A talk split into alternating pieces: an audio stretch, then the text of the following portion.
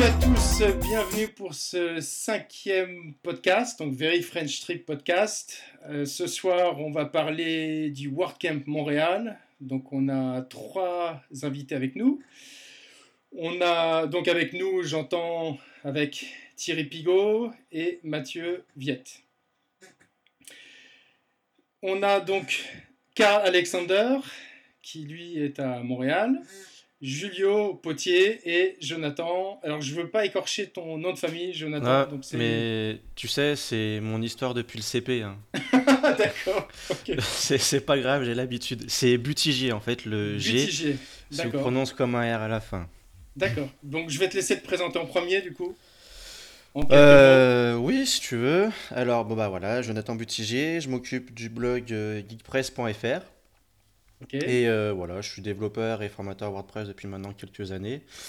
Et je travaille maintenant depuis euh, un peu plus d'un an euh, avec Julio sur un plugin premium. Voilà. Qui s'appelle? WP Rocket. Ok. Tiens, plugin de cache WordPress. Entendu. Carl, je vais te laisser te présenter. Ouais, bon, mon nom c'est Carl Alexander. je suis organisateur de WordCamp Montréal depuis maintenant euh, quatre ans. Euh, avant ça, j'organisais des événements euh, pour le groupe. On a un groupe assez actif à Montréal. On est à peu près 1200 abonnés. C'est un groupe sur Facebook. donc, j'organisais des événements sociaux et pour les développeurs avant de me joindre au, à l'équipe d'organisation de WordCamp Montréal, qui était à sa sixième année. Ok. Et euh, d'accord, entendu. Et puis Julio? Oui, alors je m'appelle Julio Potier, je fais, je fais de l'ordinateur, c'est mon métier, voilà. Euh, plus précisément du WordPress, de la sécurité, du développement. Et avec euh, Jonathan et Jean-Baptiste, on développe donc à 3 WP Rocket, le fameux plugin. Et j'ai participé avec Jonathan au WordCamp Montréal, avec Karl. D'accord. Bon, et ben, avant qu'on aille un peu plus loin avec vous, je vais faire rapidement une petite revue de presse.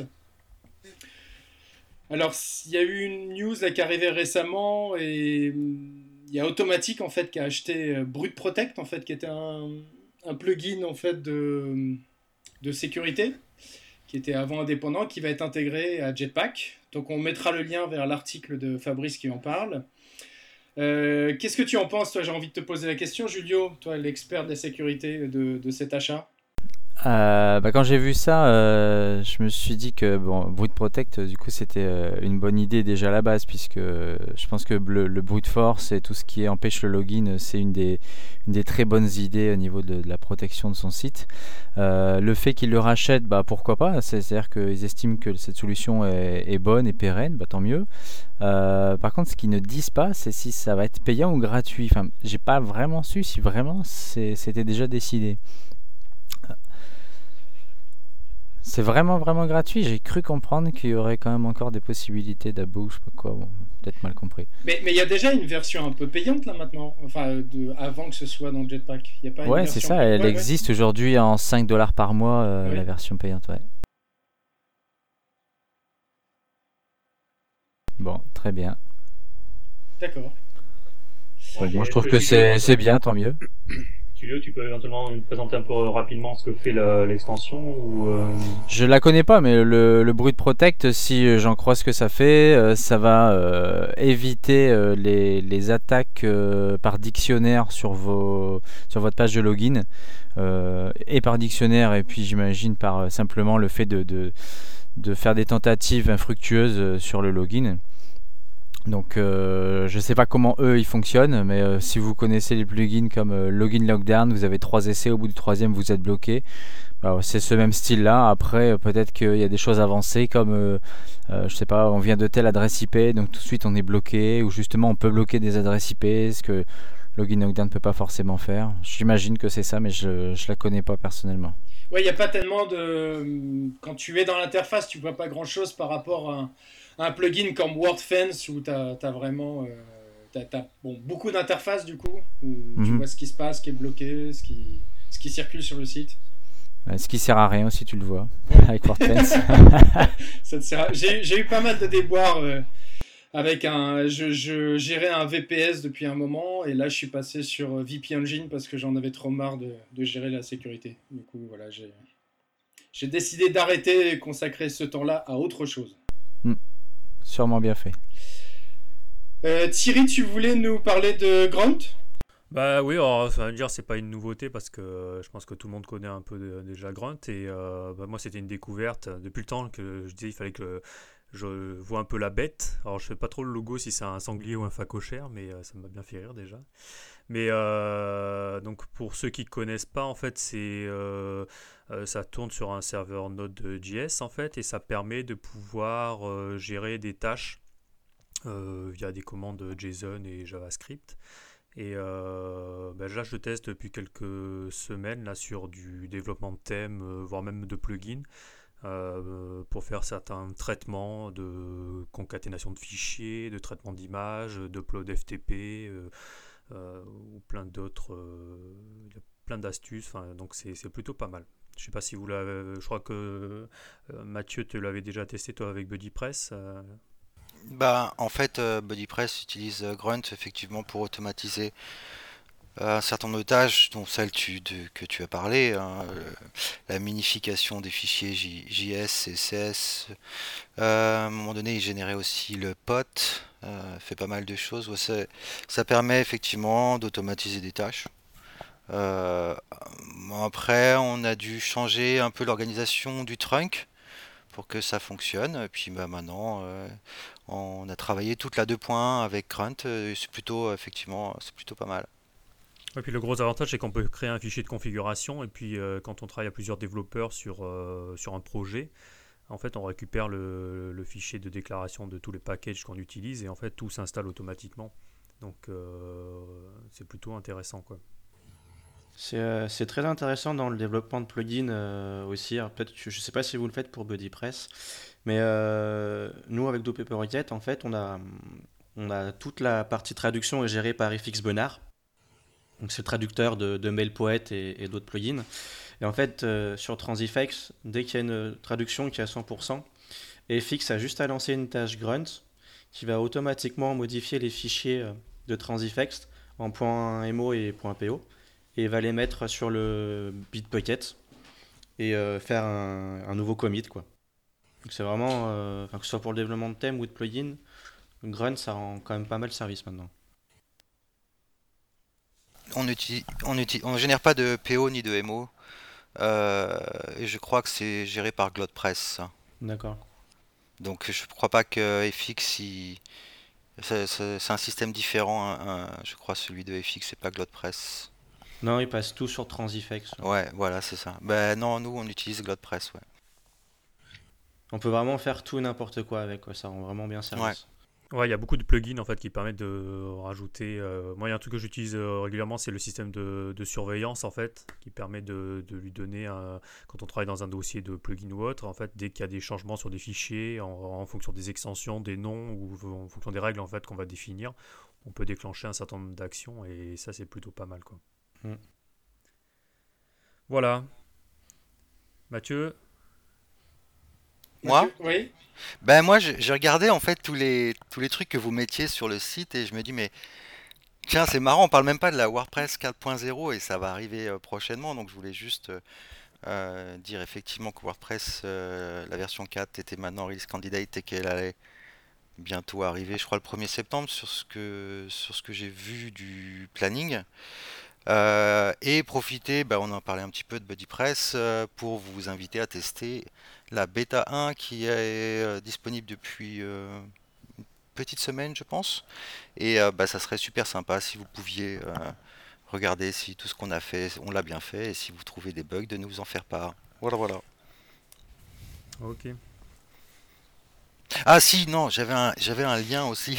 ah, ah c'est toi. Eh oui, c'est moi. Euh, j'ai lu la dernière fois un article de Boone qui est lead développeur chez BuddyPress, qui faisait une démonstration assez intéressante sur l'intérêt pour les freelances de contribuer au projet open source. Et je vous invite vraiment à, lire cette démonstration. On mettra le lien sur l'article du podcast. Elle est vraiment très très intéressante. Voilà, voilà. Super. Bon, ben on va enchaîner avec nos, invités. Donc, on... tu veux prendre la main, Thierry? Non, vas-y. Je... Bah, euh, peut-être nous faire une présentation, Carl, peut-être nous parler un peu de, de la communauté euh, sur Montréal et puis euh, d'expliquer peut-être déjà comment enfin, s'est passé l'organisation du, du WordCamp parce que nous, on, commence à organiser celui de Paris là. Euh, donc ça peut être intéressant déjà de voir un peu de leur côté comment euh, ça se passe, le, nombre de, de co-organisateurs qu'il y avait éventuellement sur l'événement, le nombre de personnes qu'il y a eu. Euh. Enfin voilà, je te laisse un peu nous présenter l'événement. ouais, c'est un peu... Chaque fois que je parle avec d'autres organisateurs, on a à Montréal, on a une situation qui est, qui est un peu unique, c'est qu'on a eu on a une équipe qui a été très très stable au cours des années. Euh, au point de vue de l'organisation, que ce soit des événements durant l'année ou, ou, du WordCamp lui-même. Euh, ça avait commencé avec euh, avec un gars qui s'appelle Jeremy Clark qui avait organisé. Connu. Ouais, qui il aide à rouler le site. ça s'appelle Global Voices. C'est c'est un site pour beaucoup de pays, surtout en Afrique. C'est le seul c'est le seul site de nouvelles qui est pas contrôlé par les gouvernements. Donc c'est c'est c'est très c'est très, c'est un, site très connu. Euh, Matt l'aime beaucoup, beaucoup. Euh, et il avait aidé à organiser le premier WordCamp. Et à partir du deuxième, euh, moi j'étais, j'étais juste volontaire cette année-là, mais à partir du deuxième, il y avait, il y a, il y a déjà le noyau de l'équipe qui était déjà en fait, qui était déjà là. Il y avait Shannon qui, Shannon Smith qui, qui est là avec nous autres depuis, euh, qui était sur l'équipe, et une autre personne qui s'appelait euh, euh, Brendan Serra Shearer, euh, qui était aussi sur l'équipe, qui était là au WordCamp cette année. Euh, tout le monde reste pas mal dans la communauté euh, après. Et moi, je me suis joint. Puis au cours des années, on a, on a rajouté du monde, mais l'équipe, le noyau est resté pas mal le même. et à cause de ça, on a eu une équipe très stable, on a une organisation très stable. puis on a beaucoup d'expérience comme avec les problèmes qu'on peut avoir. On, on a on a on donne beaucoup de coaching pour les autres villes, surtout Toronto par exemple, où on a aidé aussi beaucoup à Ottawa qui a eu son deuxième euh, son premier ou son deuxième euh, WordCamp cette année, euh, qu'on qu'on aide aussi avec les autres, juste parce qu'on a cette expérience là. On me dit qu'on a de du mal à m'entendre, c'est trop faible. Euh, moi ça va de mon côté. Oui. Ok, parfait. Euh, donc c'est ça. Donc euh, pour ce qui est de l'organisation, c'est ça. On a, on, parce qu'on a beaucoup d'expérience, euh, on partage ça, mais ce qu'on a, ce qu'on essaie d'utiliser, c'est l'expérience pour amener du nouveau monde. C'est pour ça qu'on était vraiment contents. C'était notre première année à avoir des, des gens de France qui pouvaient venir parler euh, à WordCamp. Et euh, ça a été vraiment une expérience de, de pouvoir avoir ça. Comme j'avais, j'en ai parlé à, à Julio et à Jonathan. Euh, souvent durant le durant le WordCamp. C'était vraiment une expérience que j'aimerais ça euh, répéter. Hmm. Et, vous êtes en association? Comment vous êtes organisé au niveau de euh, Initialement, oui. donc initialement, c'était avant c'était avant que WordCamp Central. pour les gens qui sont pas trop familiers, au, départ, les WordCamps étaient organisés par les gens de la communauté qui s'occupaient de tout, donc incluant les finances. Et euh, à mesure que la, la, compagnie mère Automatic a grossi, ils ont commencé à prendre en charge euh, le processus. Euh, ils ont mis des règles pour s'assurer parce que même si le notre, notre WordCamp allait bien, il y avait, il y avait d'autres villes où est-ce qu'il y avait des WordCamps qui s'organisaient, puis ça suivait pas nécessairement la mentalité que, que Automatic avait avec l'événement, où, où il y avait des arnaques. Euh, et, et pour standardiser le fait, ils ont, ils ont, commencé, ça a commencé à être organisé à travers Central, qui, qui gère l'argent, les billets. Euh, nous, on, nous, on fait, dans le fond, on, passe toutes nos dépenses à travers eux autres. Et euh, soit qu'ils nous remboursent ou c'est eux qui payent. Maintenant. Mais initialement, c'était nous autres. Puis ça a commencé à être un problème, en fait, parce que vu que c'était géré à travers une personne et on n'avait pas vraiment une compagnie euh, sans profit, euh, pour gérer le tout, ça commençait à être beaucoup d'argent. Quand on était rendu à 300, 400 euh, euh, billets qu'on vendait, euh, c'est beaucoup d'argent à passer à travers euh, des individus au, au Québec. Mhm. Donc, euh, ça commençait à être un problème, mais ça a comme tombé en même temps que WordCamp Central a commencé à, à gérer le tout, euh, toutes les finances. Quand- tu dis compagnie sans. Tu disais compagnie sans bénéfice, ça veut dire. euh, Sans bénéfice. Ouais, c'est ça. Vous l'appelez comme ça au, au- à mon- enfin, au Québec, le. Ben là, c'est, je le traduis euh, de l'anglais, là. C'est Ah, un non-profit. C'est un non-profit. Euh, mais euh, c'est ça, c'est l'idée, c'est que on- il aurait fallu qu'on, qu'on s'incorpore sur, sur ce, ce type d'entité-là Oui. pour pouvoir continuer sans avoir commencé à avoir des problèmes. C'était, c'était euh, Brandon qui, qui gérait tout l'argent.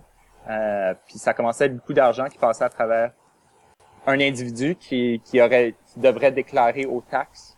Malgré que même si on lui passait toutes nos factures et tout le tout, je- ça commençait à être comme au point de vue de la légalité de la chose, ça commençait à être un peu euh, dans la, les zones grises, si tu veux. hein. Donc euh, c'était bien que- qu'il ait commencé à gérer le tout pour nous autres. Ça nous a ôté euh, beaucoup de beaucoup de fardeau au point de vue de, de la fiscalité. Oui. Euh, parce que ça commençait, je peux même pas imaginer comment c'était pour les plus gros WordCamps comme euh, New York, qui eux, ils, ont 800, 900 personnes des fois qui se pointent. Donc, euh, euh, puis parce que c'est relativement récent, WordCamp Central, c'est nous on était un des premiers WordCamp à le faire, donc c'était notre troisième année, je veux dire, mais on était comme un des projets pilotes, euh, des WordCamp pilotes euh, leur première année.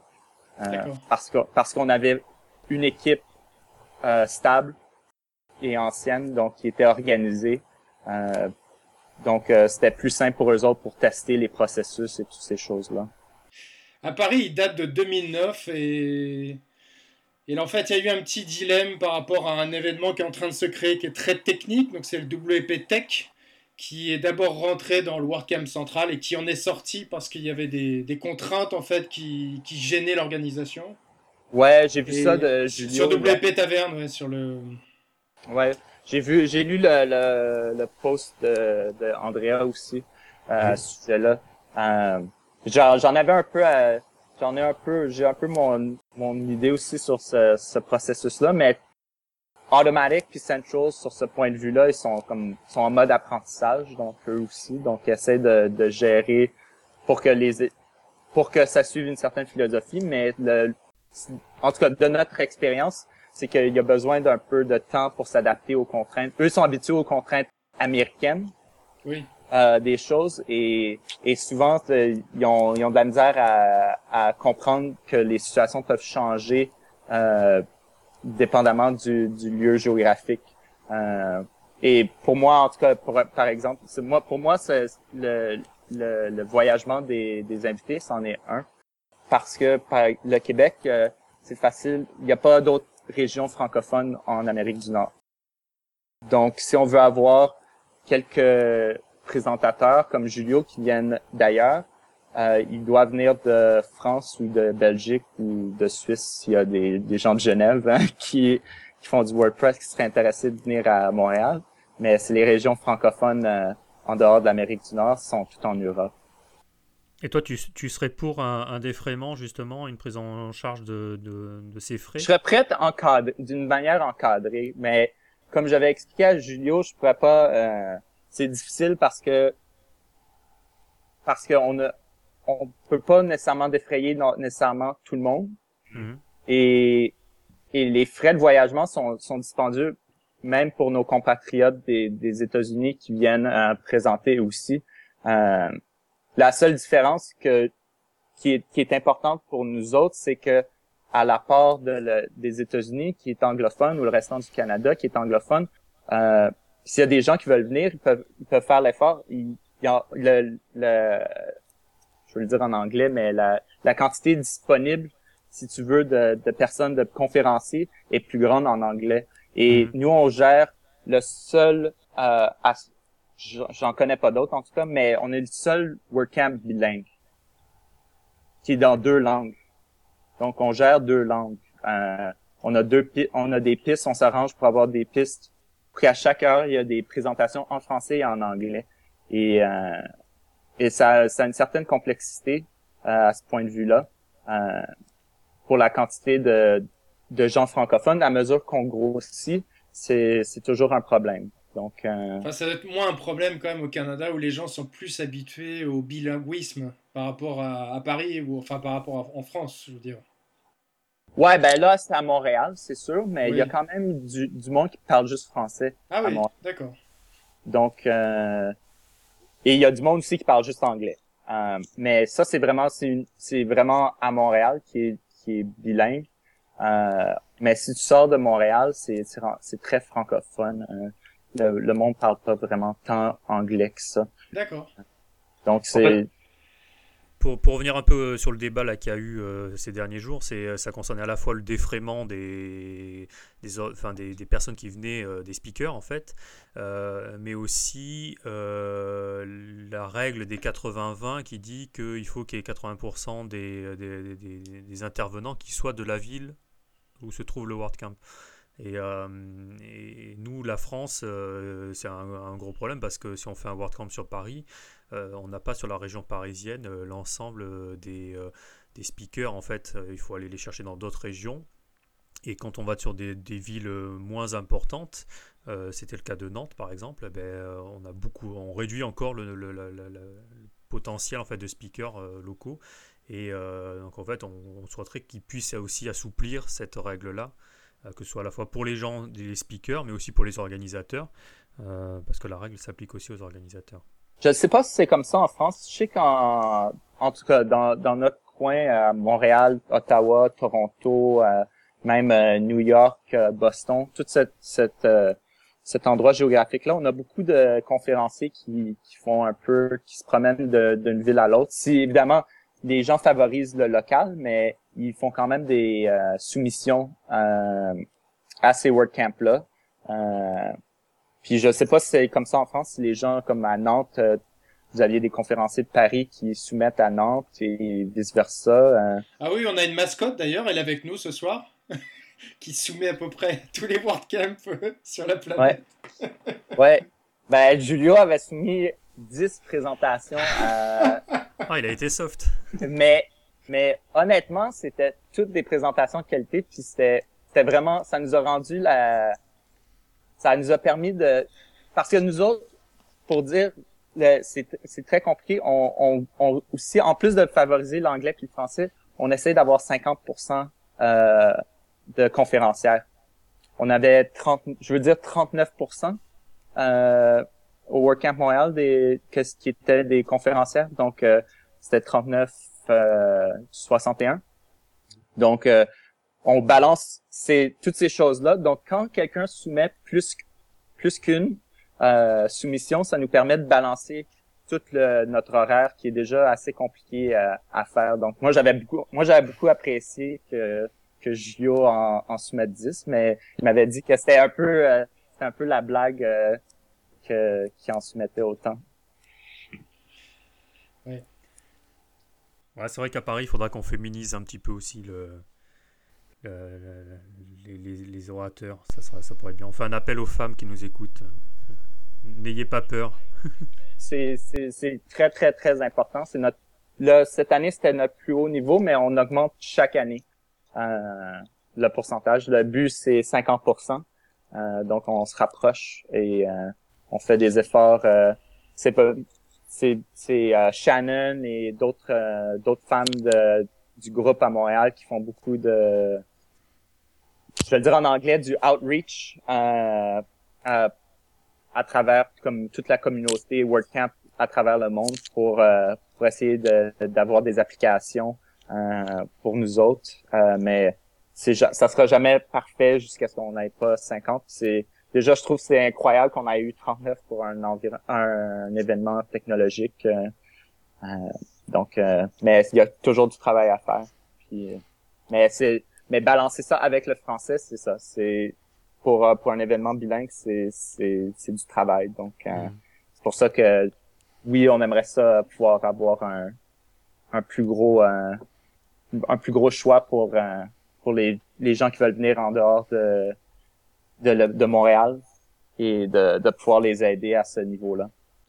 Et pour en revenir à ce que tu disais tout à l'heure sur le, les personnes qui, qui, voyagent un peu de WordCamp en WordCamp, euh, chez nous, on a une petite particularité, c'est qu'on a beaucoup de, freelance. Euh, donc soit qui sont en statut entreprise, euh, qu'on va dire SARL, URL ou autre, donc des, statuts de, vraies entreprises, ou en statut auto-entrepreneur, qui est aussi un statut en entreprise, mais beaucoup plus allégé. Et en fait, il y a beaucoup de, gens qui sont sous ce statut-là. Et en fait, on peut des, on peut passer aucun frais professionnel sur son entreprise quand on est sous ce statut-là. Et euh, du coup, c'est un énorme frein parce que dès qu'on va vouloir prendre un train, même pour rester en France, hein, traverser juste la France, entre le train et l'hôtel, on est vite sur des budgets de 200 euros et, et bah, c'est compliqué pour ça. Ouais. Ouais, bah c'est c'est compliqué, c'est sûr. Euh, je sais qu'on n'a pas ces limitations-là au, au, Canada pour, pour les frais. Euh, je pense pas qu'on a un statut comme ça d'auto-entrepreneur. C'est juste euh, si t'es si freelancer, t'es un t'es un travailleur autonome. Euh, puis tu peux faire des dépenses, euh, quelques dépenses à ton compte. Mais euh, la, la différence, c'est que pour beaucoup de monde, c'est que les distances sont grandes au Canada. Euh, donc, euh, c'est ça j'ai toujours du plaisir chaque fois que je vais en Europe d'expliquer les distances. Quand je dis que Toronto, c'est la plus grosse ville, la plus proche, c'est à 8, c'est à 6 heures d'ici. Euh, c'est toujours intéressant. C'est toujours intéressant de, de, de voir les faces euh, s'illuminer à, la, à ces idées de distance-là. Donc, euh, quand on a des gens qui viennent de New York, il faut qu'ils conduisent comme 7-8 heures pour venir. donc, c'est sûr que il y a des difficultés géographiques ou euh, financières euh, à. Euh, c'est c'est un peu ce que je ça ça revient un peu à ce que je disais avant, c'est que et c'est ça qu'il faudra que WordCamp Central travaille dessus, c'est c'est de, de s'adapter un peu et de réaliser que dépendamment du contexte géographique, il y a, il y a des difficultés différentes à gérer que ce soit en France avec euh, c'est ça l'auto-entrepreneur qui qui peut pas euh, gérer ses dépenses. Euh, pour, pour donner un exemple pour nous autres euh, à Montréal, souvent pour les WordCamp aux États-Unis, le, le lieu de, du WordCamp, comme c'est souvent des universités, c'est des dons de l'université, mais à, mais à Montréal c'est comme impossible d'avoir un don universitaire de, de leur campus comme ils ont souvent aux États-Unis. Et euh, quand on commençait à gérer, la première année, quand on commençait à gérer le, budget et, et, on leur présentait le budget juste pour le, la, le, prix, juste pour avoir un lieu, euh, ça les surprenait parce qu'ils étaient comme, pouvez-vous pas demander à un don, on est quand même une, tu sais, c'est quand même une compagnie à non-profit, c'est un événement, euh, euh, c'est un événement communautaire et quoi que ce soit, mais c'est pas comme ça que ça fonctionne ici. Et il faut qu'on paye. Et euh, et c'est ces notions-là, c'est ces différences-là entre chaque ville qu'il faut qu'ils apprennent. Ça va prendre un certain temps à, à eux autres de, déterminer un peu les les idées qu'ils veulent ou comment gérer ça. Euh. mais déjà qu'ils sont ouverts à en parler, ce que j'ai trouvé bien du post d'Andrea, c'est qu'ils ont dit ah ben on l'a fait à San Francisco, on pourra voir comment ça, ça se déroule. Euh, c'est ça, je l'avais vu avec Julio quand il était à Montréal, puis j'étais comme, bah, si San Francisco le fait, peut-être qu'ils vont être ouverts à l'ouvrir, à, accepter ça pour d'autres WordCamps, euh, éventuellement, ce qui serait bien. Mais sur Paris aussi, en fait, le, le, plus gros budget, c'est la salle, parce qu'on doit louer la salle. Et euh, en plus, en fonction de la configuration qu'on souhaite, si on veut avoir plusieurs conférences en même temps ou, euh, ou autre, euh, ça devient très très cher. Quoi. Ouais, ben, nous, c'est 50% du budget. Bah, nous, peut-être pas. Euh, quoi qu'on doit pas être très loin, je pense. Euh. Euh, donc, c'est quand même une grosse somme. Euh, et c'est ça, c'est pour ça que ça les, ça les avait surpris à, à ce point tel là. Euh, la première fois quand il y a, parce qu'on était, comme j'avais dit, on était un peu sur le groupe, un des, des premiers WordCamp pilotes pour pour la gestion centrale.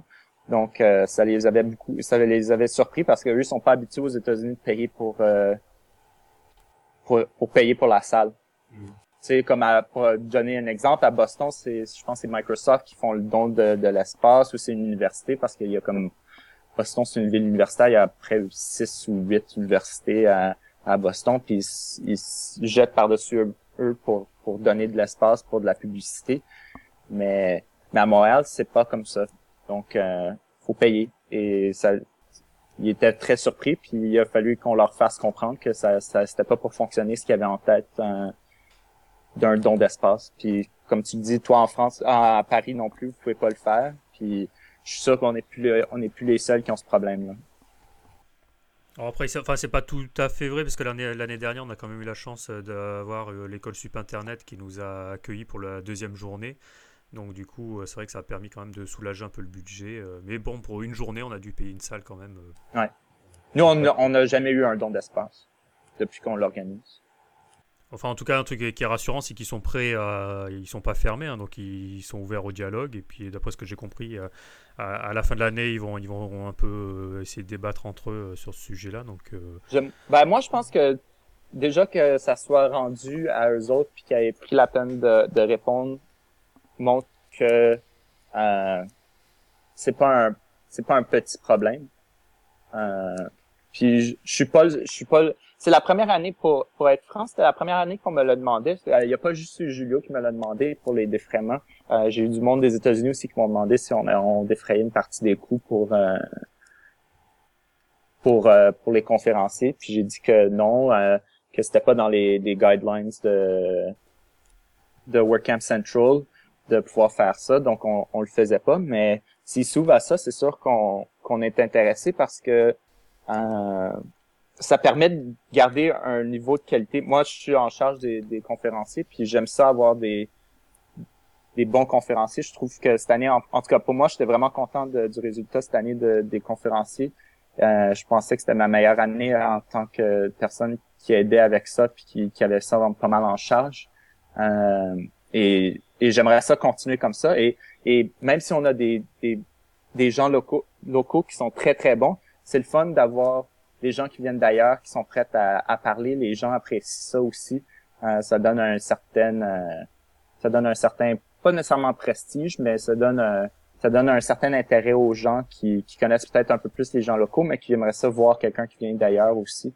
Et que ça soit pas nécessairement une personne d'Automatic, parce que souvent les gens qui viennent dans dehors de la ville, c'est des gens d'Automatic, parce que c'est eux, ben eux, ils se font payer les frais de, de déplacement et ces choses-là. Donc souvent ça va être eux autres qui vont venir en dehors de la ville, mais on essaie de balancer ça aussi. Donc euh, sur, à rajouter sur la liste euh, toutes les choses qu'on balance pour les conférenciers euh, et conférencières, ben ça se rajoute à ça. Donc c'est toujours compliqué. C'est c'est je veux dire à mesure que le, phénomène grossit, c'est il y a plus cette année, c'était ma plus notre plus grosse année, on a eu 100 soumissions pour 39 places. Donc c'était c'était vraiment quelque chose à ce point de vue-là. Une des règles de base de, de, WordCamp, c'est de dire que pour pouvoir organiser un WordCamp, il faut déjà avoir fait des événements autres euh, dans la ville, comme des meet-up, barcamp ou autres.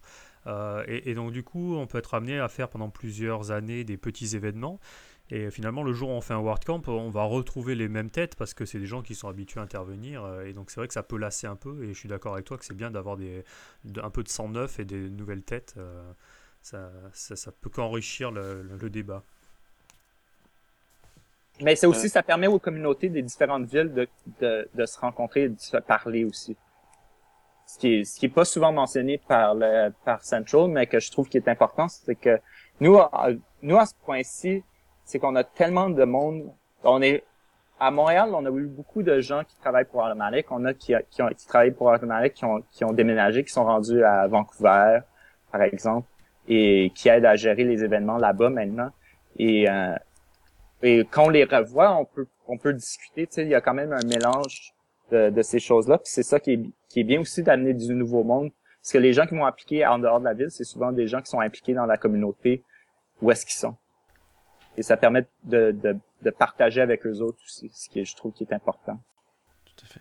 Euh, Thierry, toi qui organises euh, les meet-up à, à, Paris, tu as justement remarqué un petit peu cette difficulté à... Enfin, je sais pas si tu as cette difficulté à pouvoir... Euh, trouver d'autres orateurs à animer les, à animer les, justement ah bah nous ça a été très simple, c'est qu'en fait on a cherché un peu euh, pendant plusieurs, euh, plusieurs euh, épisodes en fait le, format idéal et on, est sorti un peu du format meet-up conférence parce qu'en fait, on s'est rendu compte qu'il y avait deux choses. Déjà, c'est comme tu le dis, c'est difficile de trouver des gens pour, pour parler de, de, sujets.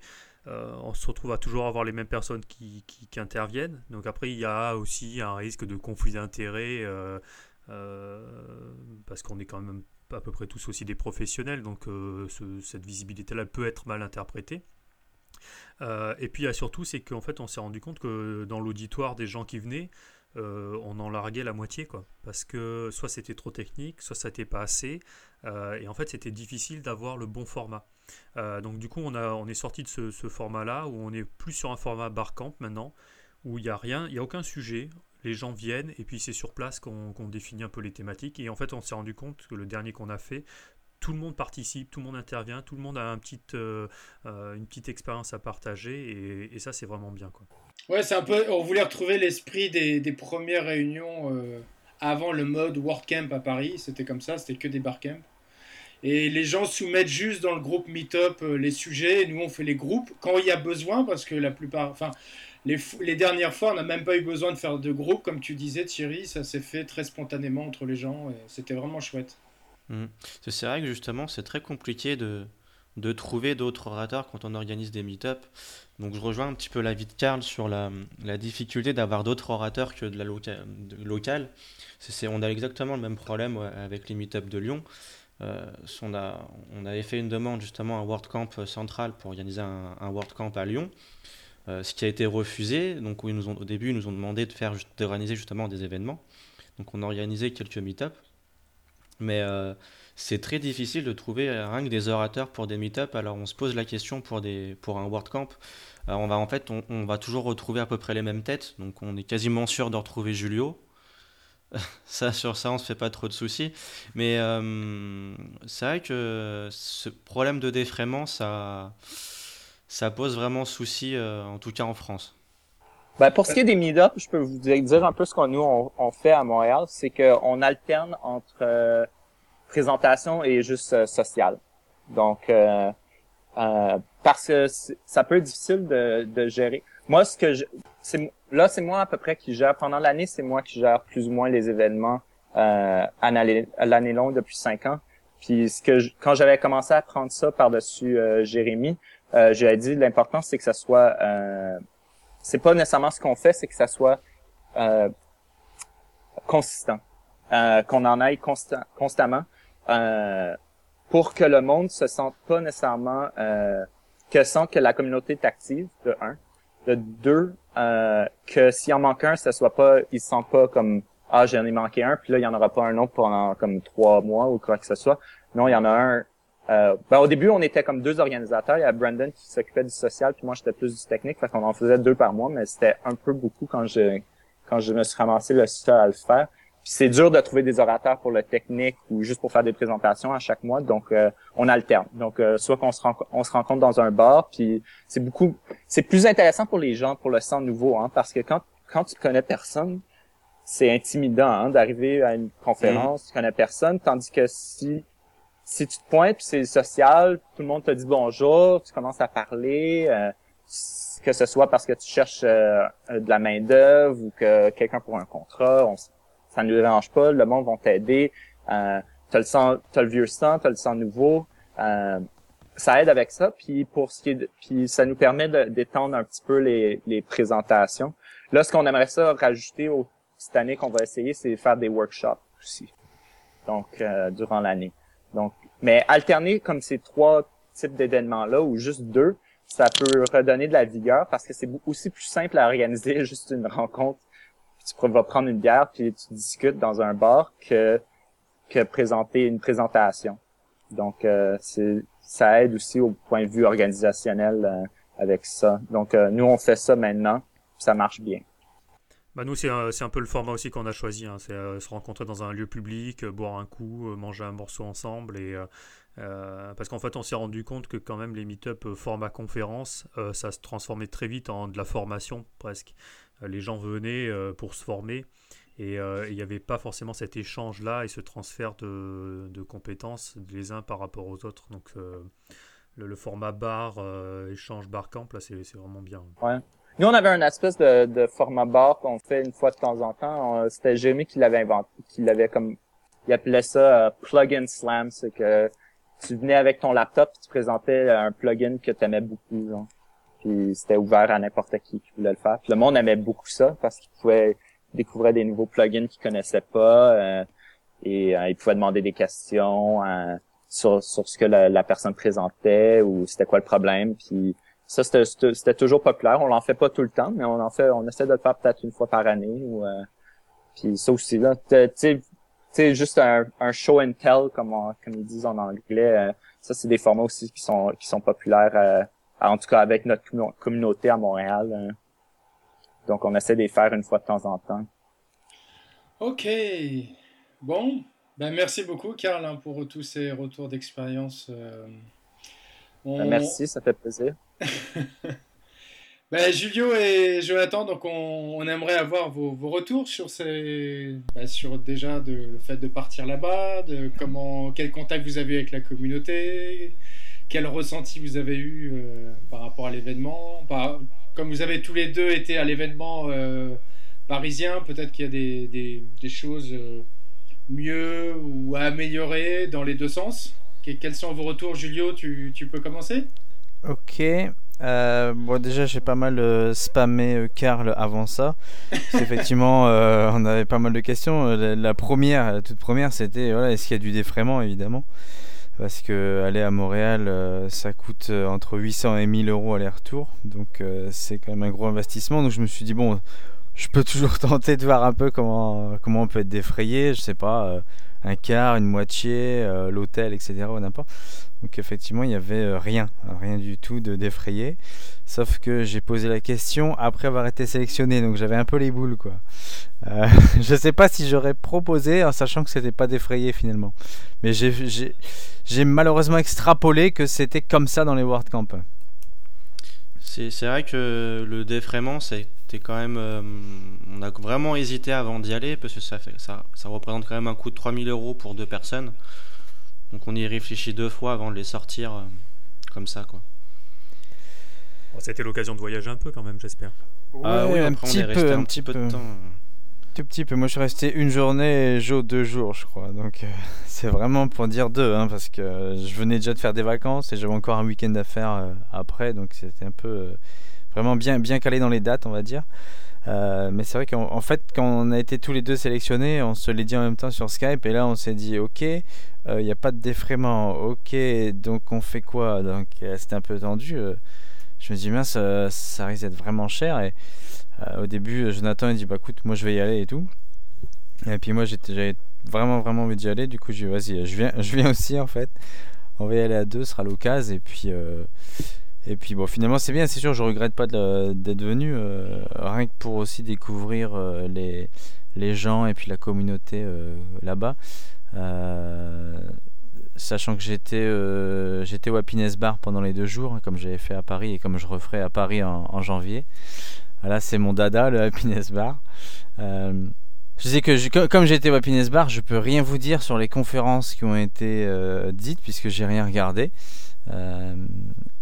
par contre, au niveau de l'organisation, oui, il y a évidemment des, différences et on le sent. On, sent que ça fait une paire d'années qu'ils font ça.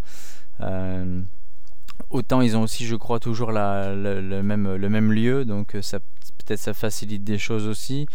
Euh, ils peuvent faire venir 4 à 500 personnes, donc c'est quand même euh, une, super, une super salle. deux choses que j'ai moins aimé par rapport à tous les World Camp que j'ai fait, que ce soit Paris, Europe ou bah c'est tout, je crois j'en ai fait que deux moi, trois fois Paris, une fois Europe.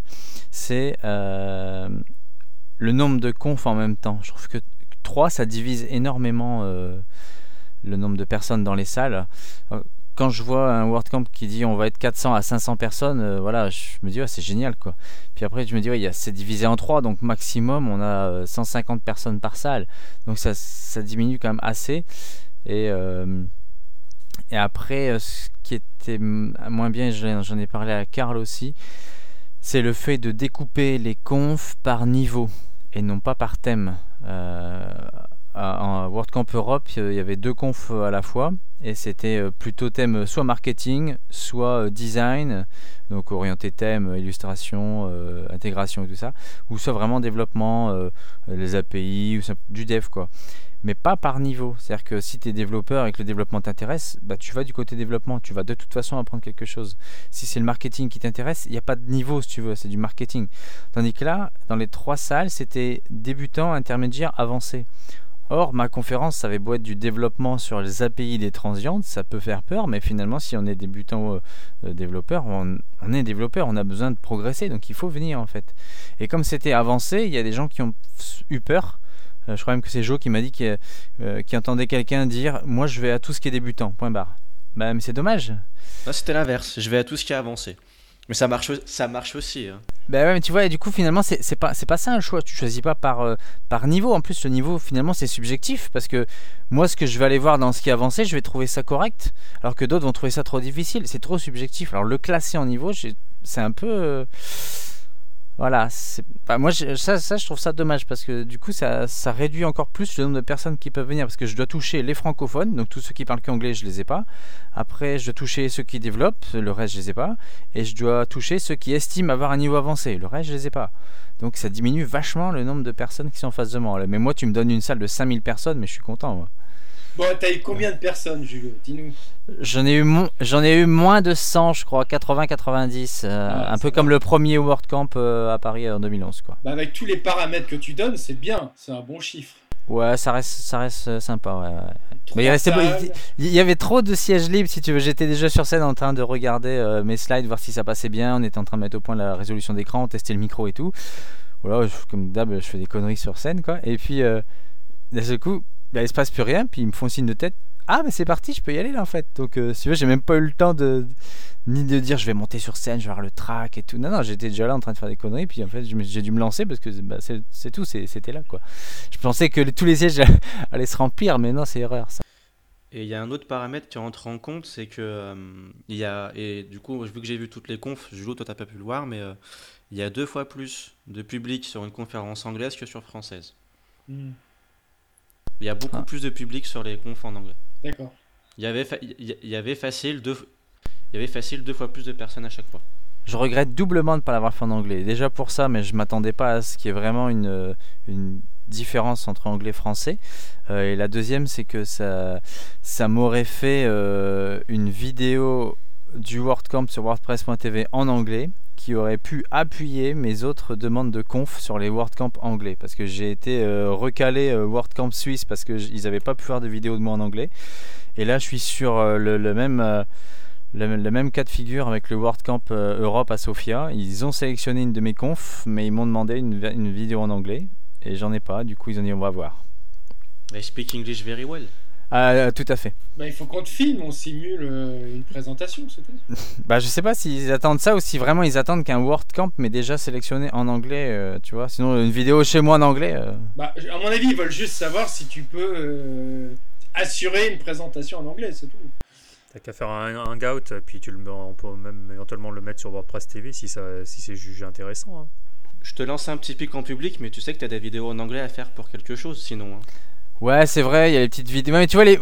Ouais, mais les, les petites. Je, dis ça, je dis rien. Hein. Les petites vidéos tutoriels Rocket, je pense pas que c'est ça qu'ils attendent. Tu sais, ils, veulent, ils veulent une présence euh, voilà, sur scène, voir un peu comment je suis à l'aise, si tu veux. Et je, je le serai pas autant qu'un qu'un anglophone, mais, Bien sûr. moi je me sens. Euh, moi j'ai envie de le faire, quoi, c'est tout. Non, mais on peut simuler, on, peut, on pourrait imaginer comme ça une. Et on fait, et, on fait un forward camp, vas-y, on fait un forward camp. Mais juste pour, euh, pour parler d'un peu du français, ça, c'est, c'est une plainte qu'on a souvent, même des locaux. Euh, le problème, c'est que on est à Montréal, on est au Québec, on doit avoir du français. C'est pas, c'est même pas, c'est même pas une question. Mais le problème, c'est que euh, le restant du, du monde nord-américain est en anglais. Donc, les gens qui viennent d'en dehors de la ville, ils viennent pas de la ville de Québec, ils viennent d'Ontario, ils viennent, viennent du milieu anglophone et ils parlent pas français. Euh, mais, mais on a du monde local qui parle juste français, qui, qui adore le fait que on donne. Moi, j'étais vraiment content de le dire cette année parce qu'on avait des on avait des conférences, on avait comme euh, du Vagrant en français. Puis j'étais comme, c'était incroyable parce que d'habitude, on a de la misère à trouver des présentations avancées en français pour offrir au monde francophone. Mais, mais c'est sûr que si ton le but du c'est ça le but souvent du conférencier, c'est qu'il veut, il veut, il veut la salle pleine, il veut la grosse salle. Et c'est toujours un peu un problème quand c'est la conférence en français. Puis euh, la quantité de monde disponible dès le départ est plus petite. Euh, voilà. À, cause de ça. Et mais la réalité pour nous autres, c'est qu'il faut quand même qu'on offre ces, ces présentations là. Et et même si tu nous l'avais offert en anglais, j'ai été obligé de demander à des gens qui avaient soumis en anglais, que je sais qu'ils sont capables de, de présenter en français, de leur dire euh, on a, il faut que ça soit en français ou on va, on va être obligé de prendre quelqu'un d'autre parce qu'on doit balancer le français aussi. Donc c'est, je dirais que si t'es euh, un mâle anglophone, c'est, t'as plus de difficultés à rentrer à cause de ça que si t'es francophone pour pour la sélection parce qu'on a tout le monde aussi soumet en anglais donc euh, donc on a, on a moins de choix pour le français, mais on doit quand même remplir ces, on doit quand même offrir des présentations de qualité en français. Et il faut quand même qu'à chaque heure, il y ait une présentation en français à offrir aux francophones qui parlent pas anglais. Non, mais je trouve c'est normal. D'ailleurs, à Paris, on a, on a commencé les, les conférences en anglais, mais, mais on essaye de garder vraiment la balance, quoi, parce que je trouve c'est c'est cohérent que ce soit en adéquation avec le, le local. C'est plus, c'est un sujet, euh, c'est un sujet assez euh, piqué hein, au Québec, donc euh, faut faut supporter le français. Hein? Mm-hmm. Et donc c'est pas, on peut pas juste arriver puis dire ah non on va juste faire, on pourrait arriver puis juste le faire en anglais, mais il y aurait beaucoup d'opinions de la communauté à, cet aspect-là parce que le français, c'est supporter le français, c'est un devoir. Et donc, faut le faire. Bah, c'est surtout que les WordCamps sont des événements locaux, donc euh, on doit quand même se. Voilà, donc euh, on doit respecter les, coutumes locales. voilà. Ah, donc nous à Paris, il n'y a que des râleurs, alors du coup on va faire un WordCamp qu'avec des râleurs. Mais en, fait, il y a des chauffeurs de taxi et puis. c'est un WordCamp que de français, hein. Le seul français est râleur et radin. Bon, et alors, donc, du coup, euh, Julio, ça a été les transients. Et toi, Jonathan, t'avais parlé de quoi alors? Euh, La pays qui était pas du tout avancée aussi. non, mais c'est une très très bonne expérience. Euh. moi, ce que je retiens surtout du, de ce WordCamp là, c'est vraiment la présence des femmes au sein du, du WordCamp, au-delà des conférencières. Il y a, je pense, facile. ouais. 40% de femmes au niveau du public. Et je trouve ça vraiment très très bien et j'aimerais bien qu'on puisse retrouver un petit peu cette mixité euh, en France. C'est vrai qu'en France, c'est quand même compliqué que ce soit les WordCamp ou, euh, ou Blend ou enfin tous les différents, euh, les, différents événements qu'on peut avoir en France. Je trouve qu'il y a très peu de femmes, que ce soit en conférence et, en, et dans le public. Donc c'est vraiment ce que je retiens de ce WordCamp là. Et euh, bon, au niveau organisation, je suis pas même de juger si, euh, si c'était bien ou pas bien, mais euh, ça m'a permis quand même d'engranger pas mal de petites choses. Vu qu'on qu'on souhaite organiser un WordCamp à Lyon qui est censé s'officialiser dans pas très longtemps, ça permet de bah, savoir un petit peu les bases ce qu'il faut mettre en place, etc. Quoi. moi, le seul point positif que je pourrait. Euh, bon, il y, a déjà un point qui a été soulevé par Julio, mais l'autre point, moi, c'est plus au niveau des, des sponsors, euh, donc au niveau des commanditaires, comme ils le disent là-bas. J'ai trouvé pas assez de visibilité pour, euh, pour ceux qui étaient au maximum. Il y avait un kakimono et puis c'est tout, quoi. Donc, je sais plus à combien était le, le prix du, du maximum, mais j'ai trouvé pas assez de visibilité pour, pour Mais ça, c'est pareil, ça fait partie des, des, des règles de centrale. Hein, c'est que. Ouais, mais comment tu peux expliquer que, par exemple, à Montréal et, euh, ou à Paris, parce que je crois pas que ça soit le cas aussi à Paris, on propose pas de table alors qu'il y a des tables à New York, à San Francisco, etc. etc. Qu'est-ce qui, justement, pourquoi Paris aurait le droit de mettre un... Enfin, San Francisco et New York auraient le droit de mettre un sponsoring avec des tables. Donc euh, le sponsor arrive avec euh, ses PLV, etc. Et pas à Paris et pas à Montréal. Le pourquoi? Ben, je peux te dire qu'à Montréal, nous, on fait, on, fait un peu de, on, suit la ligne directrice de, de Central euh, pour ce qui est de pour ce qui est de ça.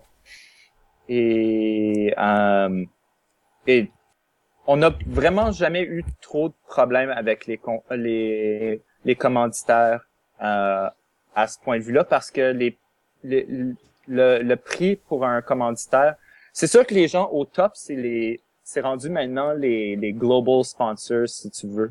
Euh, c'est les gens qui va, qui, qui parlent directement à Central. Ils disent, ah, on veut, on veut être, euh, on veut être un sponsor pour, euh, comme l'Amérique du Nord pour X nombre de, de WordCamp.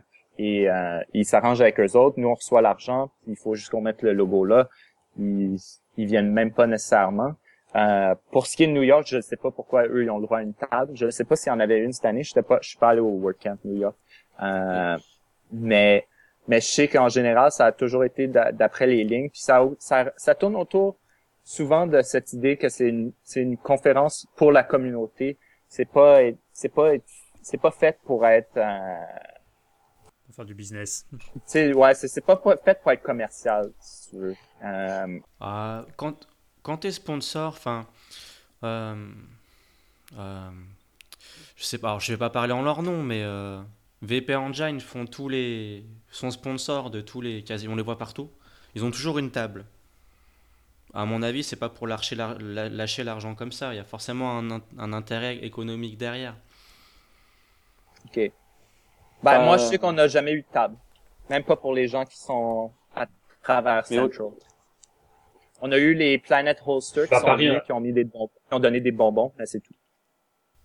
À Paris, on se pose la question de savoir si on va euh, intégrer ou pas un espace, euh, d'étendre le, happiness bar et puis d'avoir un espace peut-être plus de discussion, co-work, enfin un espace peut-être de, de, networking. On en parle, on en parle. Il y a eu une année qu'on a de la crème glacée à Montréal pour euh, puis il y a une année que Microsoft avait sponsorisé la crème glacée. Euh... Très bonne d'ailleurs. c'est toujours un point populaire pour les, les gens qui viennent. Euh, et, et il y a une année qu'on les on leur la première année qu'on a eu la crème glacée, on leur a laissé le faire. Mais après on, on leur a pu laisser euh, euh commanditer une, une particularité si tu veux. Euh, on offre même pas, si tu commandites, on n'offre pas la possibilité que tu fasses une présentation, faut que tu soumettes normalement. Euh, donc, on fait, on fait beaucoup, on suit beaucoup cette ligne-là. On la suivait même avant que, que WordCamp Central euh, soumette des, des guidelines, si tu veux, euh, à ce sujet-là. On était toujours, c'est une conférence pour la communauté. Euh, et et c'était pas une, place pour pour que les les commanditaires se, se fassent une table puis là que le monde il se promène puis qui tu qui qui aille à la table puis que le monde veut parler ou quoi que ce soit on veut que le monde participe euh, on invite les commanditaires à venir et à participer à parler euh, avec les, gens qui viennent parce que c'est souvent c'est souvent ça va avoir un meilleur résultat que juste une table. Euh, mais ça a toujours été comme ça qu'on a fonctionné nous autres après, je suis pas persuadé que ce soit le lieu et l'événement où euh, le, plus approprié pour faire du business en fait. Euh, ben moi, je sais qu'à Montréal, on a beaucoup de pushbacks. Si le monde présente, comme si quelqu'un fait une présentation, c'est vraiment il essaie de, de, vendre sa vendre sa salade, euh, ça marche pas bien. Euh, les gens aiment pas ça du tout. Euh, ça c'est le genre c'est le genre d'affaires qui vont qui va dépendre du milieu géographique. Peut-être que à Paris, c'est correct, le monde, ça leur dérange pas. Moi, je sais qu'à Montréal, euh, le monde n'aime pas ça. Donc, on, on, on, le fait pas. À Paris, on a des gros événements euh, e-commerce ou marketing euh, qui sont vraiment que comme ça maintenant, où les gens, sur le papier, l'intitulé de la présentation a l'air sympa. On va à la présentation, à la conférence, et puis finalement, la personne, elle fait que vendre son produit et son service et mettre en avant que sa société. Et euh, ça, c'est assez saoulant. Donc, euh, je pense que les gens, euh, de plus en plus, fuient ce genre d'événement. Ouais. Ouais, nous, on, on veut vraiment pas ça. Si ça a l'air de ça dans ta soumission pour ta pour ta présentation, on, on va généralement pas la sélectionner. c'est sûr qu'il arrive, il y a du monde qui sont vraiment bien, qui sont capables de, de le déguiser. Ça va toujours arriver, peut-être qu'il y en a une qui va passer, mais on veut, on n'en veut vraiment pas de ça. Euh, c'est vraiment important pour nous autres que ça, ça dégénère pas dans cette, cet environnement de, de commercialisation. Bon, à ce point de vue-là, on est vraiment d'accord avec Central. Il faut que ce soit un, un événement pour la communauté que ce soit 80-20% local, ça c'est, je pense que ça dépend des gens, mais c'est pour la communauté. Il faudrait que ça, faut que ça bénéficie la communauté locale. Que que tu aies 70% de, conférenciers locaux ou 80, c'est pas vraiment important tant que la, communauté locale euh, grandisse de, cet événement-là. C'est ça l'important. Je rebondis sur ce que tu dis et tu as dit tout à l'heure que tu avais lu l'article de Andrea sur euh, Make euh, WordPress. Il y a Xavier Bordery, donc organisateur WordPress francophone, VV francophone, qui vient de faire un commentaire de 1, 2, 3, 4, 5, 6, 7, 8, 9 paragraphes sur le sujet. je pense qu'on pourra mettre le lien dans, la description et qui est assez intéressant. Qu'est-ce qu'il dit brièvement? Euh, il dit que l'association euh, française ne s'appelle pas WP France, mais WP francophone. Ça veut bien dire que nous, ce qu'on veut, c'est des Français, des Belges, des Suisses, des Luxembourgeois, des Québécois, des Marocains, des Algériens, des Tunisiens, etc. Et que euh, WordCamp X ne devrait pas se limiter à la ville X c'est la communauté, elle dépasse, euh, dépasse bien les limites de ça. Il dit que le Texas c'est la taille de la France, mais le Texas il a deux WordCamp à, lui tout seul. Euh, les, Texans, donc les Américains peuvent défrayer euh, de leurs impôts l'argent qu'ils vont dépenser pour se déplacer à un WordCamp. Nous on peut pas, des choses comme ça. Donc voilà, les règles sont pas forcément partout les mêmes dans les mêmes pays. On n'a pas tous la même vision de ce qu'est un WordCamp apparemment. Donc, mais c'est un gros, un gros commentaire intéressant à lire il est intéressant et puis euh, ce qui est intéressant aussi, c'est, euh, il me semble qu'il le dit ou on en avait parlé en off, mais euh, faut pas hésiter à ce que nous tous on aille commenter sur ce post-là en fait. Ouais. plutôt celui-là et celui de Taverne, ouais. Surtout celui-là. Voilà. Ouais, ouais. Donc voilà, faut pas hésiter. Ok. Ok. Bon, est-ce que du coup. C'est bien. Ça, ça résume un peu ce que je disais un peu tantôt, c'est que c'est c'est que c'est eux qui, en tant qu'organisation, ils ont besoin de, d'apprendre à gérer l'idée que c'est les WordCamps, c'est une entité globale et qu'ils peuvent pas euh, gérer ça d'une manière à travers le monde parce que les réalités géographiques changent. Oui, puis surtout qu'ils font un WordCamp Europe qui, euh, du coup, par définition, euh, n'est pas limité à une ville. Donc, déjà, eux-mêmes créent des exceptions. Donc, Ouais, ça, ça aussi c'est intéressant. Je, je sais même pas pourquoi ils ont, ils ont ça. ça. Ça me semble un peu. Euh... Je, je, je connais pas l'historique du WordCamp Europe, mais quand je lisais quand je lisais un peu là-dessus, parce que c'est le deuxième sans bien, je pense, où il y a eu lieu euh, tout récemment.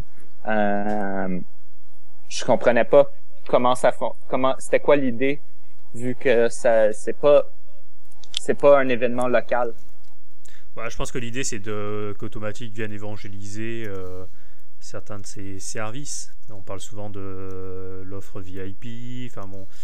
Euh, donc je, ne suis pas certain que soit complètement désintéressé. Non, je crois pas. Au début, c'est Remkus qui a vraiment lancé ça et il, voulait même. Je pense qu'il voulait pas forcément travailler avec euh, WordCamp Central au début. Justement parce qu'il y avait ses limitations. Et après, Automatique a peut-être donner une dérogation ou... Ouais, c'est ça. Mais je pense ça. vient pas d'automatique, hein. ça vient de Remcus euh, essentiellement. Ok. Bon. Julio, est-ce que tu sais si pour Sophia les défraiements sont pris en compte ou pas? Je ne sais pas et je ne crois pas. Du coup, euh, que les règles ont changé. Euh... Ça aurait été bizarre ça aurait été. À ce que je sache, les seuls qui défraient en ce moment, c'est San Francisco. Et Paris. Ah, mais Paris, si tu lis, tu, tu lis le commentaire de Xavier au-dessus, euh, voilà, non, on le fera plus, hein, c'est marqué. Hein. Euh, moi, ça m'étonnerait pas que ça vienne éventuellement. Euh, c'est, c'est, ça, c'est une des, c'est une des réalités, comme je, je, me, je me répète à ce point-ci, mais c'est, ça fait comme trois ans que je travaille avec Andrea, puis c'est juste, il faut qu'il s'adapte aux réalités géographiques et financières des autres régions du monde. Oui, mais comme tu disais au, début, il y a eu, avant les, les WordCamp, il y a eu quelques dérives financières ou autres, et qu'il ne faut pas qu'on retombe là-dedans, quoi. Il y a eu plein de chez, à Toronto, par exemple, eux, ils ont eu des WordCamps depuis plus longtemps qu'à Montréal, mais eux, ils ont eu beaucoup de problèmes organisationnels et à ce point de vue-là. Puis c'est une des raisons pourquoi Central existe maintenant. C'est à cause de, problèmes organisationnels, euh, de, de dérives qui sont trop. Tu sais, inviter des, payer pour les dépenses des, des, des conférenciers, c'est rien ça. Là. Il, y a, il y a des histoires que c'est une compagnie qui organise le WordCamp pour euh, promouvoir. C'est oublier la présentation d'une personne. Il y a des gens qui ont organisé des workcamps au complet pour, pour vendre leurs leurs produits ou des affaires dans le genre. Euh, il y en a des histoires comme ça, ça existe. Euh, c'est pour ça que Central existe maintenant pour pour s'assurer que tout le monde ait une expérience qui qui qui, qui pareille plus ou moins, tu sais, que ce soit une conférence locale pour la communauté. Mais le, fait est que, en tant qu'organisateur, les, les, réalités sont différentes d'une place à l'autre. C'est ça qu'il faut qu'ils s'adaptent. Oui, puis après, il faut financer quand même, parce que si on a... C'est pour ça que j'adore beaucoup le Xavier, son, son message, c'est absolument vrai. Euh, le. Ben, juste le point de vue des taxes, moi, je n'étais pas au courant de ça, mais juste le frais des taxes, c'est... Si les gens aux États-Unis, fallait qu'ils se fassent... qu'ils pouvaient pas déduire euh, les voyagements, ça serait un ce serait une grosse affaire. Tu sais, c'est, c'est, c'est, des, c'est des choses comme ça que faut, c'est, moi je trouve que c'est, c'est là que c'est eux qu'il faut qu'ils, communiquent avec les organisateurs pour s'assurer que les organisateurs euh, font ce qui est mieux pour la communauté, mais c'est au bout de la ligne, c'est les, les organisateurs qui connaissent la région où est-ce qu'ils sont. Tu sais? C'est eux qui, c'est eux qui connaissent les réalités de la chose.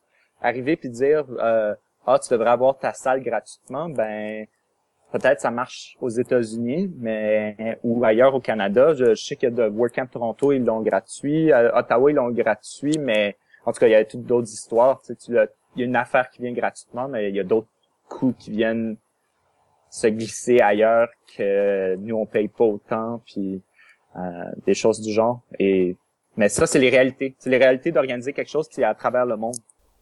Hmm. Parce qu'après, il faut, il faut garder en tête quand même que défrayer, euh, même si on ne va pas rembourser tous les organisateurs, c'est-à-dire qu'il faut instaurer des règles ou des, paliers ou autres, euh, peut-être pas rembourser non plus 100% des frais, parce qu'il faut aussi que les gens s'impliquent un peu indirectement dans la communauté, mais c'est un poids assez important sur le budget en fait du WordCamp. Euh, donc euh, ça, plus la salle, euh, après il faut, faut, rentrer de l'argent, donc soit trouver des plus gros sponsors, soit donner plus de visibilité aux sponsors, donc du coup pour les, pour les inciter à venir, soit faire payer plus cher les places, mais même ça dans les guidelines c'est plafonné, donc voilà c'est quand même un, vrai problème quoi. Ouais, je sais pas, je pense pas qu'on veut. En tout cas, moi, je sais qu'à Montréal, on veut pas vraiment augmenter le prix des billets. On est, on est content avec cette idée-là de. Ça va avec notre idée de, de, conférence pour la communauté, que les prix soient abordables. Euh, mais, mais l'idée, c'est que c'est difficile. Je veux dire, comme j'expliquais à Julio, c'est comme si on offre de défrayer. Maintenant, c'est comme si on a, si on accepte quelqu'un, puis là, il peut pas venir parce qu'on paye pas. Euh, comment on gère ça, qui qu'on choisit, tu sais, si on peut juste défrayer comme deux personnes ou trois personnes ou ces choses-là. Il y a plein d'autres complexités qui se rajoutent après ça. Fait que je, peux comprendre pourquoi ils prennent leur temps à mettre, à prendre cette décision-là, parce que je sais pour nous autres, ce serait pas facile mm. euh, à gérer du tout. J'aurais, j'aurais pas vraiment l'expérience à décider. Je, je m'attendrais à eux autres pour nous aider à nous donner des, de, de ce qui s'attend puis de ce qu'il faut faire pour cette idée-là parce que je on veut pas que le monde en, en abuse aussi ce qu'on aime c'est que les gens veulent venir aussi c'est c'est qu'il y ait un effort tu sais quand quelqu'un dans dehors de Montréal applique on sait qu'il veut venir à Montréal c'était justement l'un c'était justement l'un des arguments ah, excuse-moi car euh, je, voulais dire justement, c'était l'un des arguments avancés par WordCamp Central justement le fait de ne pas défrayer. C'est si tu es vraiment motivé, que tu as envie de partager pour la communauté, tu payeras forcément pour aller à l'événement. Et que ça peut justement dissuader certaines personnes qui viendraient donner des conférences juste pour parler de leur business. C'est que c'est vraiment difficile parce que WordCamp Central dit ça, mais beaucoup des applications dans dehors de la ville viennent des gens d'Automatic aussi. Donc, et eux, eux, c'est pas un problème. Tu comprends? Fait mais, mais, au bout de la ligne, les gens qu'on choisit qui sont pas d'Automatic qui décident de venir, ben, on sait qu'ils veulent venir. Puis c'est sûr, ça vaut la peine. Puis je sais pas si cette dynamique-là changerait. Si cette dynamique-là changerait, je sais pas comment je me sentirais. Euh, donc c'est pour ça que c'est pas un choix facile, mais c'est un choix que je pense qu'il va venir éventuellement, juste à cause que on n'est pas les seules personnes qui ont qui, ont ces problèmes-là. Puis en Europe, euh, les réalités sont différentes. Puis ailleurs aussi, euh, moi je pourrais penser euh, juste en Australie, les distances sont tellement grandes en Australie. Tu sais comment tu fais pour avoir quelqu'un qui veut venir d'une autre d'une autre ville C'est ça. En fait, il faudrait que cette règle-là soit... Alors ça va être difficile de faire du cas par cas, mais prenne en compte un petit peu les complexités géographiques de chaque pays. quoi. Et puis, euh, comme nous, chez nous en France, le statut euh, d'auto-entrepreneur qui permet pas d'avoir de récupérer la taxe dessus, etc. Quoi. Ouais, non, c'est sûr, ça c'est un gros facteur. Bah, surtout que la réponse qui a été apportée de dire que pour les gens qui sont loin, euh, on peut faire ça via Skype ou, ou Hangout c'est pas une, ça, c'est pas une bonne réponse parce que moi, j'ai jamais vu un WordCamp où on avait un débit euh, ou, du réseau suffisant pour pouvoir euh, euh, brancher un ordinateur et aller sur Internet. Donc, Le monde ne veut pas venir pour voir quelqu'un à l'écran. C'est ça. Ils veulent pouvoir venir parler au conférencier après. Le conférencier veut venir pour pouvoir parler au, aux gens après la, après avoir présenté. Je veux dire, Julio puis euh, Jonathan n'ont pas parlé, mais j'assume qu'il y a du monde qui sont venus leur parler après, puis ils sont allés au Happiness Bar. Ils peuvent pas faire toutes ces affaires-là s'ils sont juste sur une conférence ou un Google Hangout. Je veux dire, moi, c'était pas c'était pas une bonne réponse de leur part. Ça, ça j'aurais même pas considéré le faire. Quand tu vas à un... Vas-y, euh, vas-y. Ah. Donc, euh, quand tu vas à un WordCamp, même en tant qu'orateur, au-delà de faire ta conférence, tu, vas aussi surtout au WordCamp pour partager et pour découvrir, parler avec des gens. Donc c'est sûr que moi, si on me propose, tu m'aurais proposé de faire ça par euh, Skype ou Google, ouais, bon, ça m'aurait pas plus intéressé que ça, quoi. Ah, je l'aurais pas fait.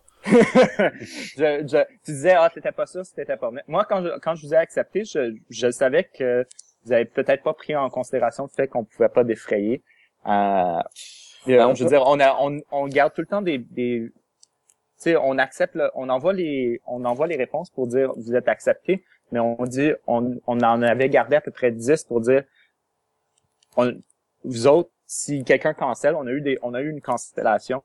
Euh, si quelqu'un cancelle, on, on, va vous contacter rapidement. Je, je confirme avec tous mes, mes conférenciers.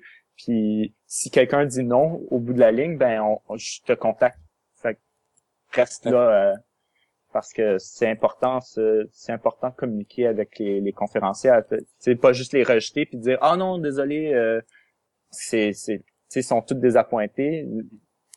Bah, quand on a, quand on avait fait les, les soumissions avec euh, avec Julio je t'avais déjà en fait posé la question du défraiement sur sur Twitter. Puis après on s'est dit bon bah c'est pas défrayé on verra bien on tente. Si on est pris on est pris. Si on n'est pas pris on n'est pas pris déjà, ça... et puis après, on a été pris, et là, on s'est posé la question, bon, on y va, on n'y va pas, et puis voilà. C'est, euh, enfin, en tout cas, c'est pas nous qui nous a rebuté euh, de faire des soumissions, quoi. Puisqu'au final, après, on est quand même venu. Non, en tout cas, j'espère que vous allez soumettre, comme je vous l'avais dit, j'espère que vous allez soumettre, j'espère que ça va, le monde va continuer à soumettre de la France, même peu importe ce qui arrive avec euh, cette discussion-là pour les les voyagements Ouais, puis vous, vous avez pas peur de l'avion parce qu'il y en a certains qui ont peur de l'avion et qui veulent pas traverser l'Atlantique. Ouais, il y a du monde qui ont peur de l'avion. oh. Je me sens pas visé là. Moi, je peux pas voler, moi, c'est pas possible, c'est pas naturel pour moi. Ah ouais, bah, ça me prendrait énormément de temps pour y aller. Non, mais en fait, euh, il y, a, y a un argument, moi, qui me qui m'inquiète un petit peu, c'est l'argument qui dit euh, dans le, parce que j'ai lu le post de la de Andrea, c'est ça? Euh, et il y a un argument qui dit, ben en fait, euh, les gens ils, payent pour le voyage, etc. parce que ça leur donne de la visibilité et ils deviennent experts et ils peuvent vendre en quelque sorte après leur, leur service ou, ou leur expertise. Le problème, c'est qu'on n'est pas tous des professionnels à faire des interventions à, des WordCamp. Et si, si c'est si c'est ça l'argument, ça veut dire qu'il y aura plus que des professionnels qui iront au WordCamp faire des interventions et ça risque d'être un petit peu dommage pour euh, des personnes comme moi par exemple qui ne vivent pas de WordPress et qui, euh, qui ne pourront peut-être pas forcément intervenir euh, à Nantes ou à, enfin, à Montpellier, enfin sur des villes qui sont un peu plus loin que là où on vit quoi. choisissent les conférenciers que autre chose. Je veux dire, nous, nous on favorise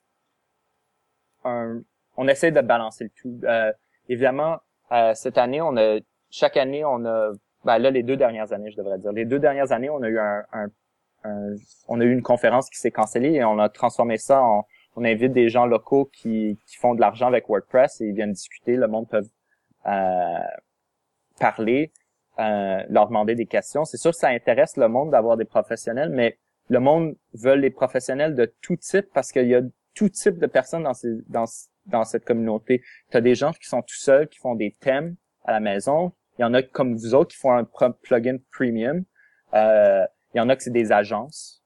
Euh, faut faut tenir en compte que c'est une très grosse communauté c'est pas juste euh, on peut pas juste inviter en tout cas je pense que ça serait une erreur d'un organisateur d'inviter juste des gens qui, qui ont une business euh, spécifique euh, parce que il y a trop de monde qui ont différents types de, de business avec WordPress. Puis faut essayer de, de garder ça le plus euh, divers possible. Ouais, c'est pas des invitations. Ouais, mais c'est pas des invitations, c'est des soumissions. C'est les gens disent je veux venir.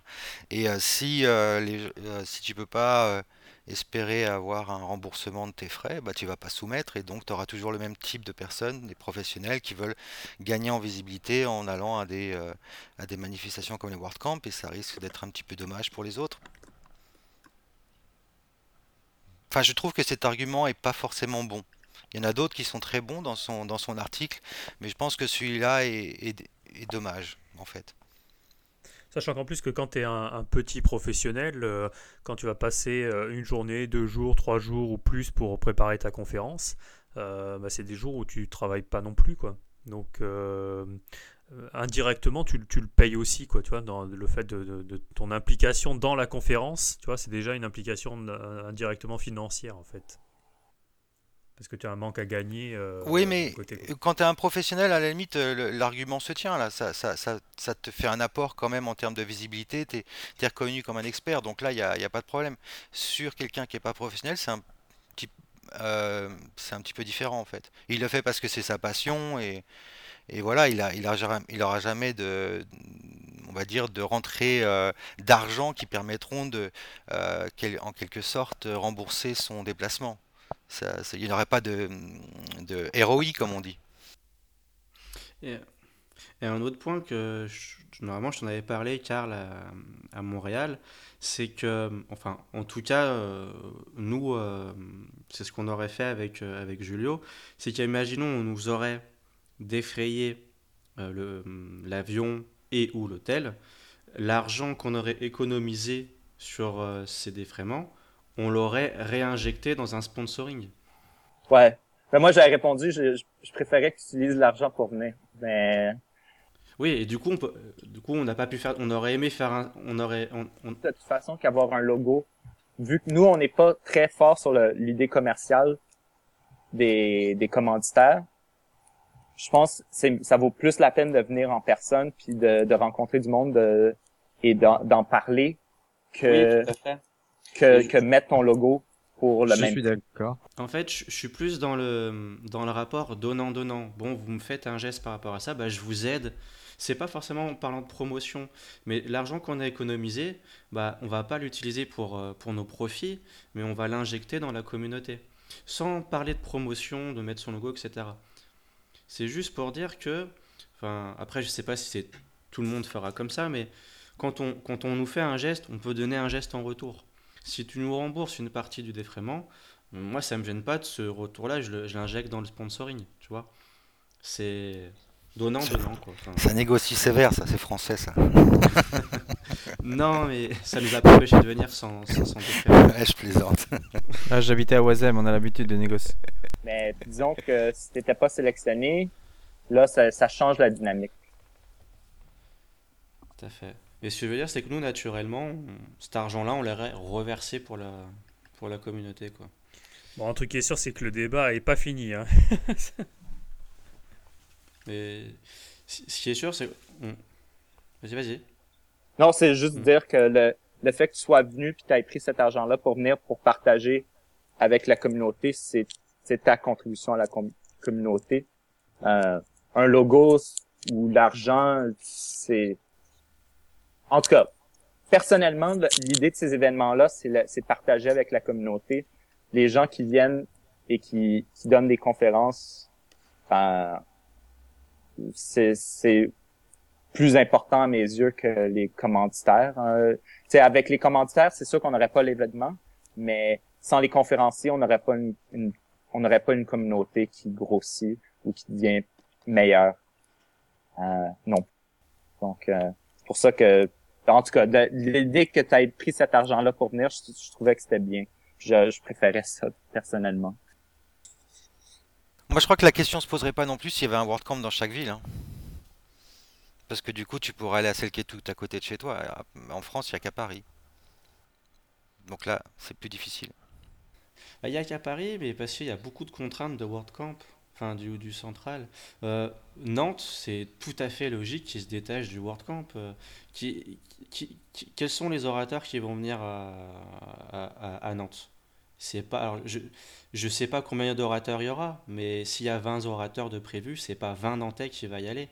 Si c'est un Marseillais va faire Marseille Nantes Lyonnais Lyon Nantes euh, ça coûte ça, ça a un certain coût et même Paris. Donc je, comprends je comprends tout à fait et, c'est même meilleur pour eux qui qui aient quitté WordCamp quoi bah, Andrea le disait dans, son, dans son article aussi, enfin que après le WordCamp ça reste un type d'événement, mais euh, on peut très bien en organiser d'autres. Il y en a d'autres qui sont organisés euh, et pour lesquels il n'y a aucune contrainte. Donc euh, VPTech c'est un premier événement hors enfin, les process classiques. ça sera peut-être pas le dernier. Donc euh, voilà, euh, il y a d'autres formats à inventer qui sont propres à nos, à nos, modes de fonctionnement et puis, euh, et puis dans ces cas-là, on n'a pas la contrainte imposée par Central. Ah, tu as des avantages et des inconvénients à être avec le World Cup Central. après, les gros avantages, ça va être la visibilité. Si tu n'es plus dans le World Camp, après, pour trouver des sponsors, ça va être beaucoup plus compliqué. Et si tu n'as pas de sponsor, tu n'as pas d'événement. Donc c'est un peu compliqué. Bah, D'où l'intérêt de, travailler sa communauté euh, localement et euh, de, voilà, de, faire des petits événements, de faire du networking. Voilà, il faut, Après, ce n'est pas, pas impossible. Hein. Il y a, d'autres événements qui existent. Euh, c'est sûr qu'il faut, qu'il faut être structuré. Il faut avoir une, structure derrière, une association, une entreprise ou autre. Qui, pousse ça. Voilà, ça ne peut pas se faire avec des amateurs dans son coin parce qu'il y a des contraintes financières, des contraintes d'assurance, des contraintes donc voilà, mais, euh, mais c'est pas, c'est pas inenvisageable quoi. T'as fait ça à Versailles d'ailleurs, Thierry, non? Ouais, moi j'ai essayé, on était, on était trois. pour un. Ah, il y a moins... Ouais. Il y a moins de problèmes d'assurance là pour trois.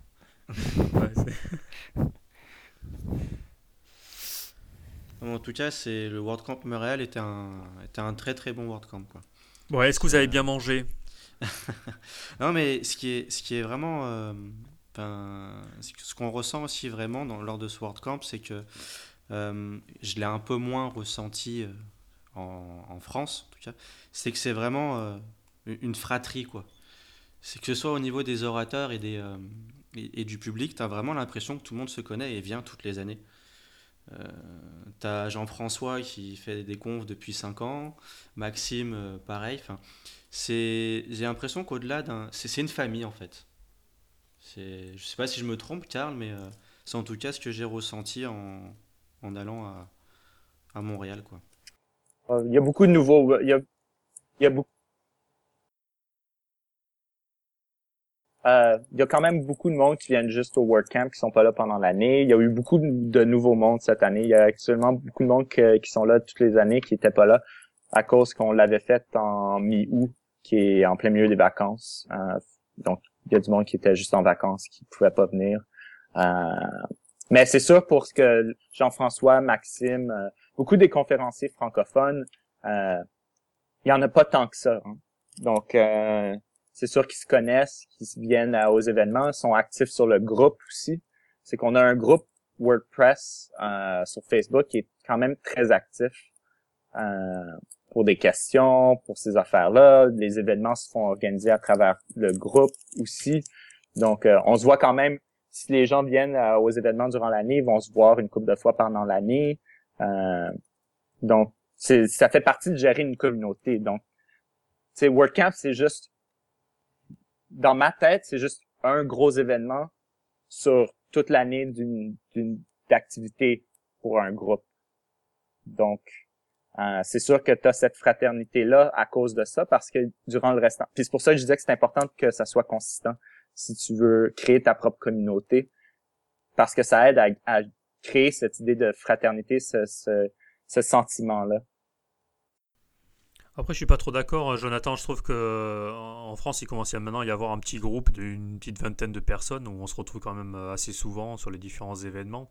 tu, tu viens de le euh, dire, ça commence. Ouais, mais enfin moi, en fait, moi je pense que en France, l'élément déclencheur, ça a été le World Camp Europe. Et euh, parce qu'avant, euh, bah, on n'avait qu'un seul événement dans l'année. Euh, là, je pense que le World Camp Europe, bah, déjà, ça a permis de se retrouver en dehors de France. Donc peut-être quand on perd un peu ses repères, ses habitudes, bah, ça oblige à, à, rester ensemble.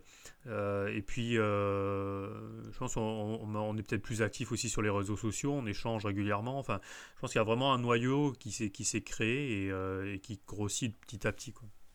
Ouais, c'est clair ça a été l'événement européen qui a été le, qui a été le point de basculement. Oui, c'est, c'est très bien, ça, permet de donner une nouvelle dynamique au, au World Camp Paris. Et ça a donné d'autres idées. Hein. C'est au World Camp que Willy et Daniel ont pensé au PP Tech, non?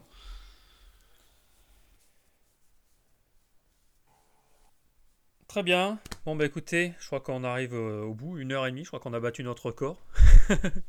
C'était bien sympa.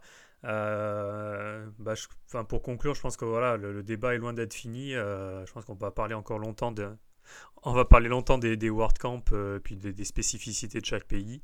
Euh, je le répète, si jamais enfin, il y a des, personnes euh, qui souhaitent argumenter pour ou contre cette idée de, changer les règles, il faut aller sur le post d'Andrea, dont on mettra le lien dans l'article, pour écrire bah, ce qu'ils ont en tête. Voilà. Euh, nous, pour l'actualité un peu euh, WordPress euh, Île-de-France, région parisienne, on va reprendre prochainement les meet-up. Le prochain, il sera le 23 septembre. Donc, exceptionnellement, c'est un jeu, un. Normalement, on fait ça le vendredi, mais cette fois-ci, c'est un mardi ou jeudi. C'est un mardi, en fait, parce qu'on profite du passage de Jenny sur Paris avant le départ, justement pour Sofia, pour le World Camp Europe. Donc on s'est dit que ça pouvait être intéressant de, profiter de sa venue sur Paris. Euh, voilà, donc le lieu à définir, mais bon, on mettra tout ça euh, quand ça sera bon. Euh, voilà, je ne sais pas si tout le monde, enfin si on, a fini là, si vous aviez des choses éventuellement à rajouter, mais en tout cas moi ça m'a bien fait plaisir de vous avoir tous et c'était bien sympa et rendez-vous dans 15 jours pour le prochain en tout cas. Salut, merci à tous. Ciao. Au revoir. Merci, et merci Karl. Hein, parce que... merci. Ben, merci. Je veux, je veux tenir à remercier encore Julio et à Jonathan d'être venus. Euh, s'il y a, s'il y a quelqu'un qui écoute ça, euh, qui veut appliquer la prochaine, euh, moi je suis toujours ouvert. J'ai adoré de pouvoir avoir du monde euh, de France euh, à WordCamp Montréal. J'espère que ça va, ça va se répéter encore plusieurs fois. L'inverse est aussi possible. On peut, avoir des Québécois, on peut avoir aussi des Québécois. À ouais, j'aimerais je, pense qu'il y a des Québécois qui aimeraient ça. Moi, j'aimerais ça. Euh, un jour, un jour, j'aime. C'est, c'est le même problème, hein. C'est, c'est, c'est pas, c'est pas facile. Euh, c'est pas, donné de venir à Paris. c'est l'échange avec l'euro, le dollar canadien, c'est comme, c'est, c'est horrible. Fait que, en ce moment, c'est c'est les réalités économiques euh, des deux bords. Puis je, je suis super content que ça se parle maintenant au point de vue. Mais en tout cas, ça fait vraiment plaisir de vous avoir. Au plaisir de partager une bière à l'occasion. C'était un Mhm. plaisir aussi. Puis tout le Bon, monde se tutoie à. Montréal, c'est génial, il faut y aller. Ouais. Merci. Bon, mais bonne soirée à tous. Ciao. Bonne Salut. soirée.